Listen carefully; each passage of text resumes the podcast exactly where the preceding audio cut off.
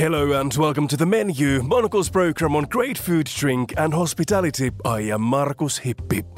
This week we head to the annual Pitti Taste Food Fair in Florence for a taster of new quality products from Italy. Last year, the Bel Paese shipped a record 60 billion euros worth of goods abroad.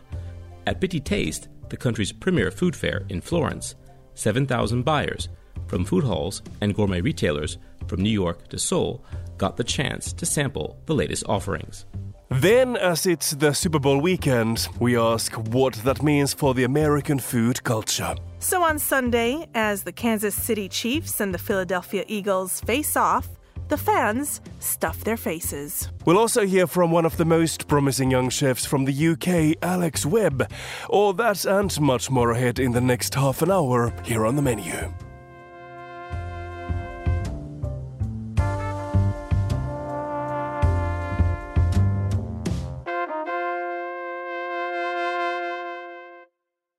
First, this week we head to Italy to discover what food shoppers can expect to find from shop shelves later this year as we visit the annual Pitti Taste Food Fair in Florence. The popularity of Italian food is breaking records as the country's agricultural exports are at top levels, with a hungry public around the world continuing to crave the nation's quality products. Over 500 Italian companies were on hand at Pitti Taste this year to tempt palates. We sent Monocle's Milan correspondent Ivan Carvalho to the fair to hear from some of the country's best food brands. Foreigners' love for Italian food knows no bounds. Last year, the Bel Paese shipped a record 60 billion euros worth of goods abroad to satisfy the appetites of those eager to try tasty treats, such as Parma ham and Sicilian pistachios. At Pitti Taste, the country's premier food fair in Florence, 7,000 buyers from food halls and gourmet retailers from New York to Seoul got the chance to sample the latest offerings. Producers, many family owned, came from across Italy to exhibit. One local attendee with a loyal following was La Via del Tè. Started in Florence in 1961 by the Carai family, the company specializes in teas and infusions. I met with Maddalena Carai, manager at La Via del Tè. When the when the people think uh, Italy, thinking coffee, espresso loving, uh, but uh, we are uh, an enterprise, uh, a family company, business of tea. In the taste exhibition, uh, I would like to to show you our new line. It's a line of herbal tea, our best an hour blend of uh, chamomile and uh, piece of fruit uh, like strawberry and apple, and it's called Ninna Nanna Lullaby. Another blend of herbal tea of uh, colonial line is uh, fennel and uh, licorice. Please. Okay, Maddalena, this is this is uh, very savory. Yeah, on the yeah, nose. It's very savory. It's very sweety also, and it's perfect for uh, the digestive So a after- digestive drink uh, for after after uh, A big pasta uh, meal. Yeah, yeah, yeah. Now, the ingredients here are, are, are fennel and what else? Fennel and uh. Okay. And what do you have here? A ginger lemon? Yeah, ginger lemon. This is very very fresh. Please. Uh, Oh, wow. see? Very summery. Yeah, summery fresh uh, uh, with citrus. We have uh, ginger and the zest, uh, orange zest, uh, and uh, lemongrass.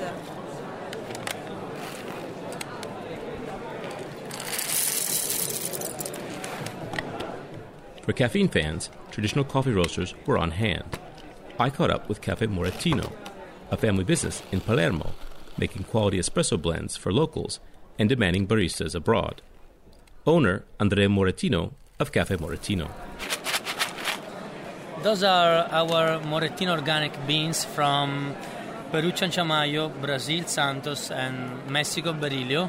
We are here in Taste introducing this pure organic coffee range in espresso blend or with single origin, uh, with Chemex, with filter coffee that are now more appreciated in Italy. Besides sourcing beans from major coffee producing nations, Morettino was making headlines with its own Arabica coffee grown in Sicily. So, Andrea, after trying the coffee you have made from the Mexican and Brazilian beans, I see here you have a made in Sicily coffee. Explain. Yes, over 30 years ago, we started a coffee growing plantation project in Sicily. So, thanks to the climate change, now we are witnessing how the Arabica plants give us a 50 kilos harvest and uh, give us a really sweet and refined cup. So, this year we are hoping that this coffee uh, will give us again a really refined cup with a jasmine and uh, um, almonds aroma with a note uh, of um, biscuits from Sicily and a taste of our terroir. Many food producers at Taste highlighted efforts to work the land sustainably. One was rice producer Riserva San Massimo in Lombardia. Simone Vizzari of Riserva San Massimo. Riserva San Massimo is a private natural reserve in Lombardia, uh, in Gropello Cairoli, so we are in Pavia, and we produce the authentic uh, Carnaroli rice. Um, I don't know if uh, the people knows that uh, the main particularity that uh, the rice needs to grow is water.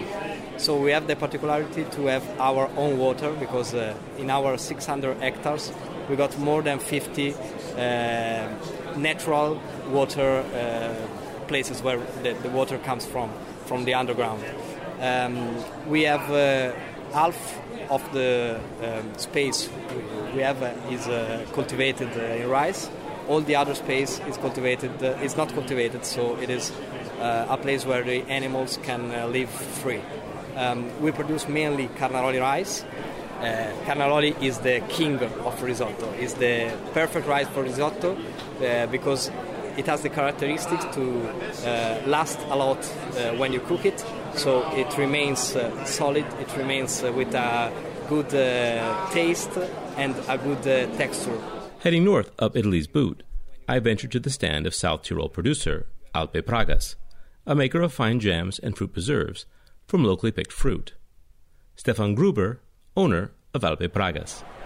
So we are producing fruit preserves in the middle of the Dolomites and uh, at quite about uh, 1,200 meters above sea level. Okay, so we have our own cultivation from our own small fruits, so strawberries, as uh, raspberries, as red and black currants. and we have also our partners. So, for example, it's the apricot from Val Venosta, what is based about 100, 150 kilometers from us, from our plant, and uh, this is, for example, as an apricot, so it's it's very it's it's very fresh. Okay, it's a little bit of acid. It has a very nice color and a nice sweet. Okay, and that's why also Val Venosta it's about based a thousand meters above sea level. Okay, so the maturation is quite slowly in this moment. Okay, so maybe you can reach about 30, 35 degrees. Okay, but you can you can go down maybe at 10 12, 8 degrees during the night. Okay, so the maturation is much slower, and that gives you more flavor in this moment for the final product. Okay, that helps a lot for the quality in this moment for the final product. Ingredients rich in flavor and sourced close to home were a common sight at Pitti Taste. From painstakingly crafted traditional balsamic vinegars from Borgo di Balsamico in Reggio Emilia to spaghetti maker Pasta Mancini with its rare varieties of wheat harvested next to its pasta factory. Italian brands demonstrated, yet again, their ability to craft delicious products to tantalize people's taste buds. For Monocle, in Florence, I'm Ivan Carvalho.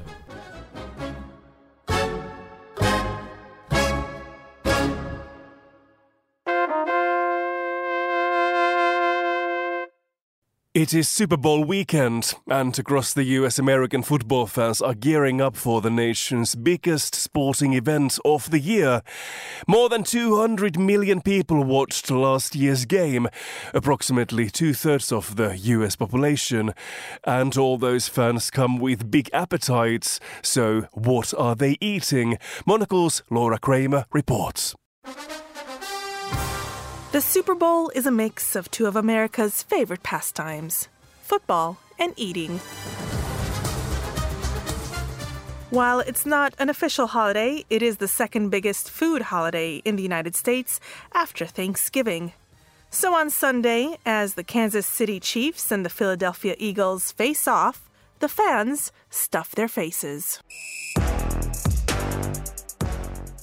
But while Kansas City is known for its barbecue and Philadelphia for its cheesesteak, when it comes to the Super Bowl, people prefer finger foods.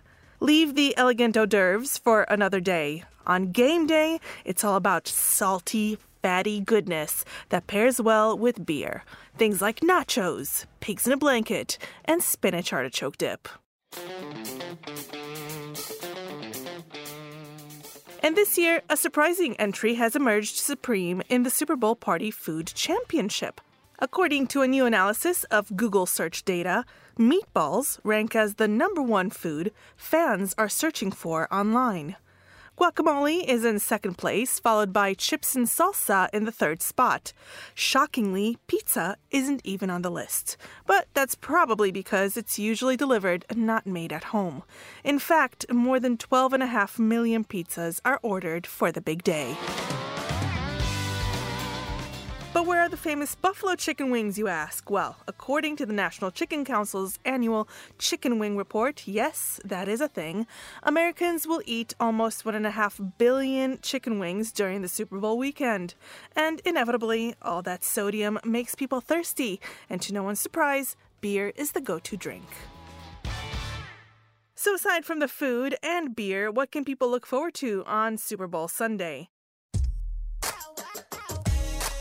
The answer is obvious Rihanna's halftime show. Riri is taking the stage to make her big musical comeback. I've been told there's also a football game that's apparently happening before and after her performance. The main event will see the Chiefs and Eagles duke it out for the Vince Lombardi Trophy in Glendale, Arizona. Now, while the Super Bowl is unapologetically American and one of the biggest and most watched events in the United States, is it becoming a global event? In recent years, the National Football League has been working to expand their audience internationally by holding regular season games in countries like the UK, Germany, and Mexico. Thanks to those efforts by the NFL, the Super Bowl now has a substantial overseas base, and according to research, younger generations are more likely to view it as a global event. And this international expansion means that the local cuisines in these countries will no doubt influence the Super Bowl foods of the future and what makes a game day staple.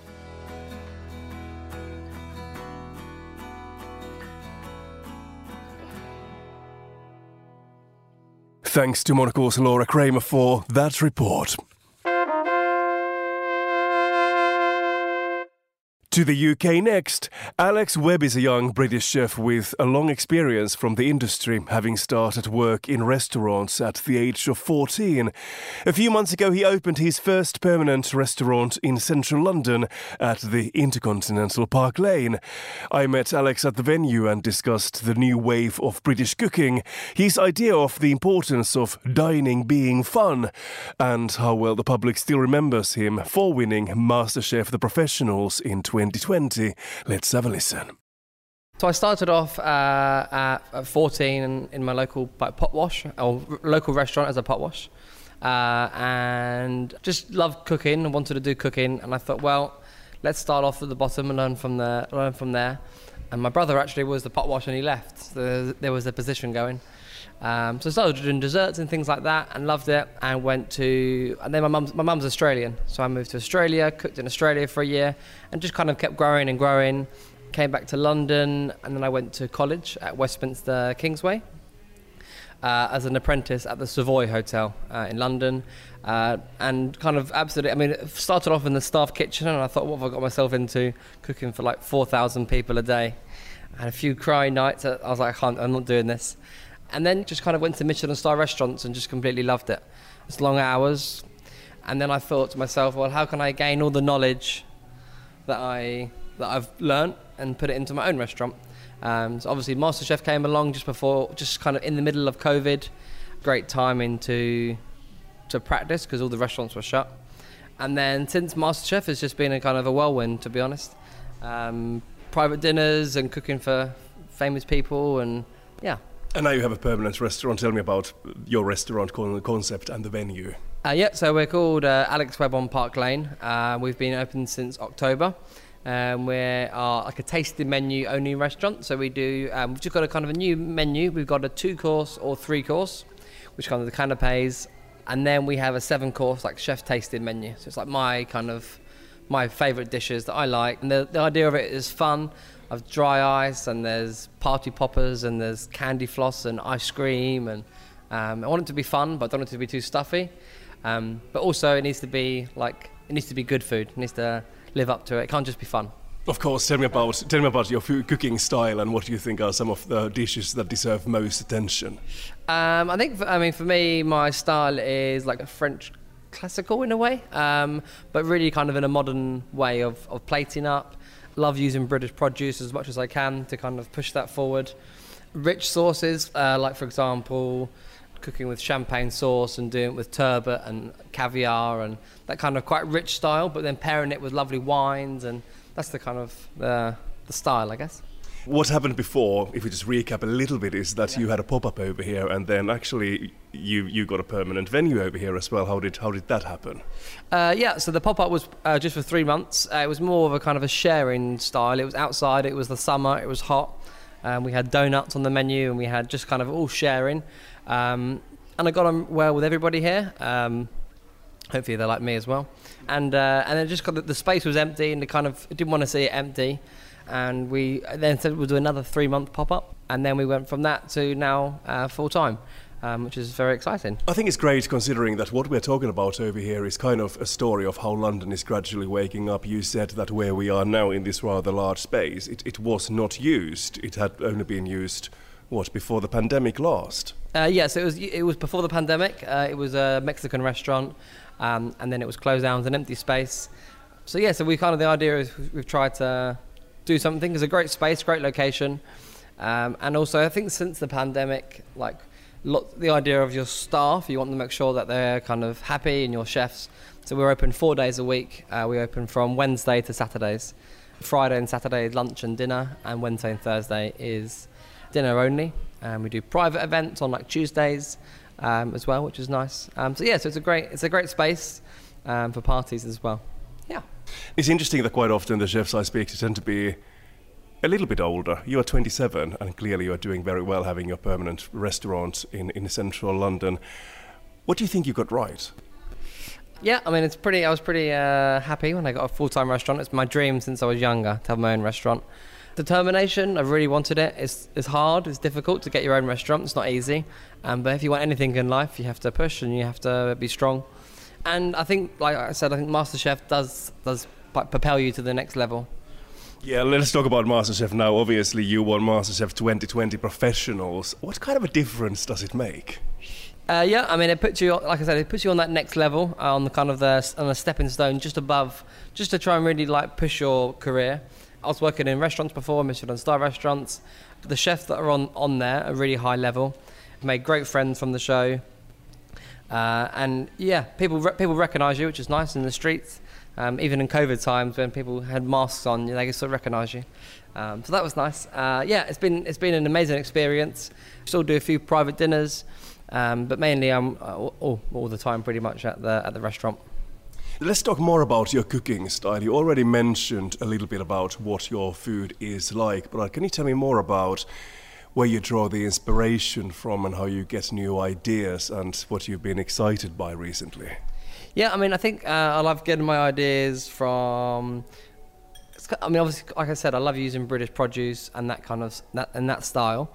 For example, I go on, I find recipe books, I go on TV shows, and I see a dish that I like, and I go, I like that, but I don't quite like how that's done, and I just kind of take ideas from like different aspects and I kind of put it into a dish myself. Can you give me examples of how this process has worked recently? Well, I think that I mean one of the most recent ones I saw was actually in Greece.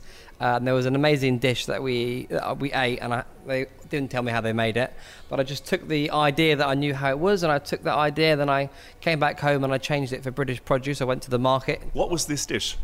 It was like a cu- it was a cured fish, uh, so it was like a cured mackerel fillet, and we cured the bottom and we torched the top.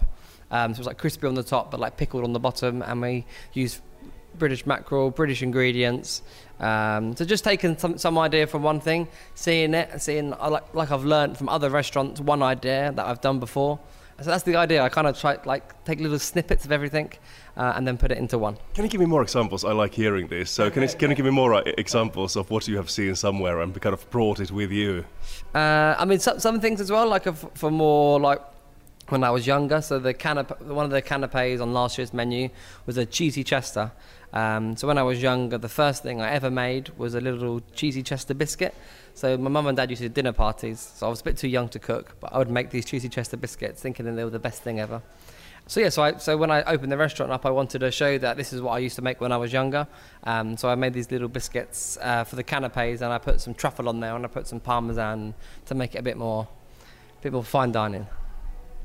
Well, Alex, it's it's really good that we don't need to talk about COVID too much nowadays. Maybe this is the last question I will ever ask, hopefully. But I'm wondering, considering that that you talk about the importance of local ingredients and, and great suppliers, how how was all that affected by the pandemic? And do you think things are working now as well as they did before the pandemic? Yeah, I mean, obviously everything shut down, everything closed down, so it was a, it took a while for when everything shut down, all the supply chains get like broken and, and shattered a bit. Um, so it's taken a while for things to actually get back.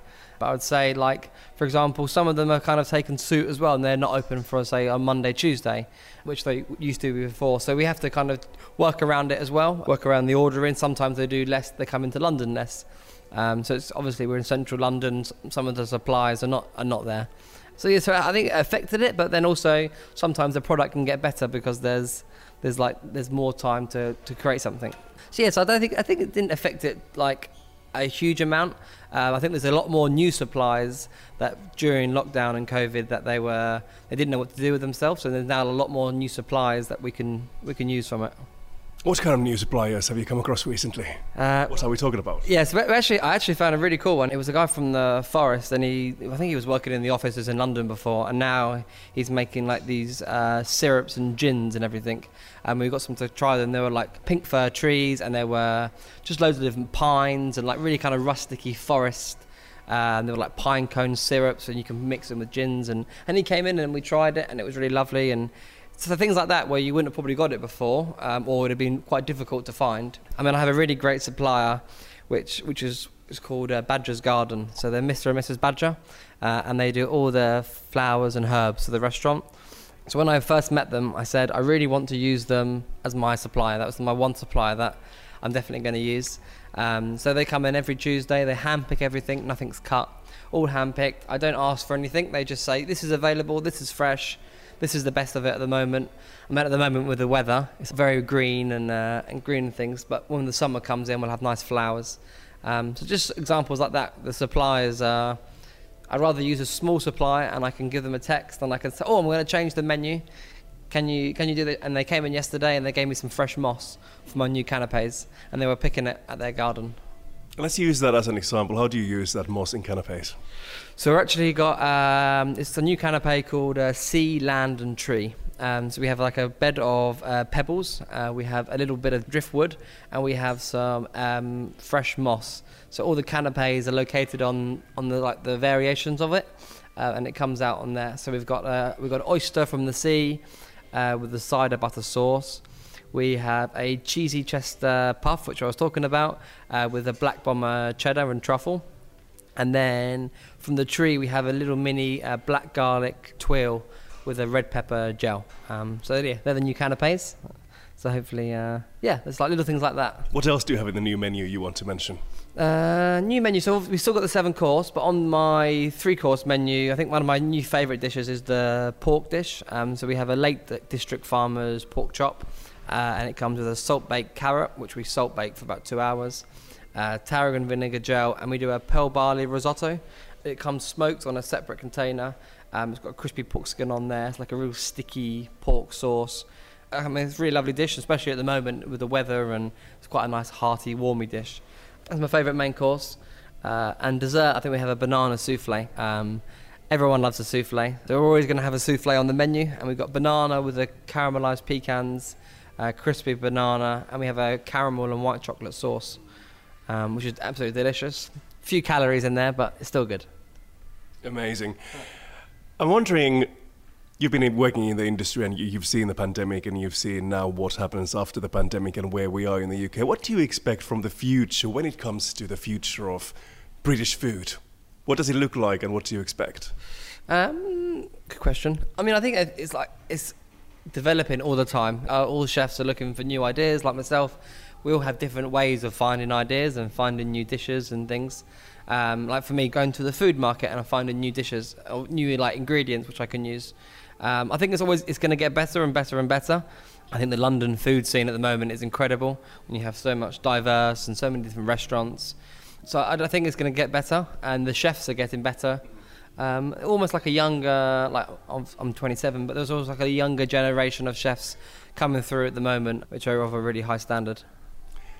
How can things improve? You say things are getting better, so where is there space for improvement at the moment? Where do you see it? Um, I think I, mean, I think like I've touched base on a little bit. I said about kind of the staffing and improvement of of how the of how the chefs are treated, or or how how many make sure they have a break, or make sure uh, they have they can one can come in early, one can come in late, that kind of thing, just to make sure that they're happy. Because if they're tired and run down, then the food is run down. Um, and the same with the front of house. Uh, I think it's slowly getting there, um, like since after the pandemic. But also, what is difficult, I would say, at the moment is like with Brexit and things like that, when it was a, like kind of a double whammy almost. You had Brexit and you had uh, the pandemic, and a lot of the lot of front of house industry moved out of the UK, um, which didn't help, to be honest. Um, so I think it's just slowly coming back as well with the staffing, but still there is like a lot of staff missing in, in the industry. You talk about the well-being of staff. Do you want to tell me what your guiding principles are as a boss? What kind of a boss are you? I'm a nice one, hopefully, a nice boss. Yeah, I mean, I, for, for me, I like to make sure that uh, we always have two days off a week. Um, so obviously, we're only open four days. So make sure we have a Sunday and a Monday off. Uh, on a Tuesday, we do like prep work. Yeah, I'm a nice, friendly boss. I, I think I say my motto is as long as everything is done, I don't mind. Um, so most of the time, everything is done. Obviously, when we have a new menu, there's a little bit of uh, hiccups along the way. Um, but yeah, it takes a while to get the new menu, then the chefs get used to it. Um, but yeah, no, I'd like to make sure everyone has fun, especially the front of house. We do a do a briefing every day. We make sure we have fun and enjoy it. Um, if there's a smile on the face, hopefully then the customers can see that. Alex Webb there. He runs his restaurant at the Intercontinental Park Lane here in London. And that's all for this edition of The Menu. Remember that we are back with a new episode again on Friday at 2000 London time, which is at midday in Los Angeles. Meanwhile, do check out our menu spin-off show Food Neighborhoods for great recipes. And obviously you'll find many more reports on great hospitality from the brand new edition of Monocle magazine. I am Markus Hippi. Our studio engineer was Callum McLean. Once again, we finish this program with a dinner soundtrack recommendation. Here are Calvin Harris and Rihanna with This Is What what you came for. Thanks for listening and goodbye.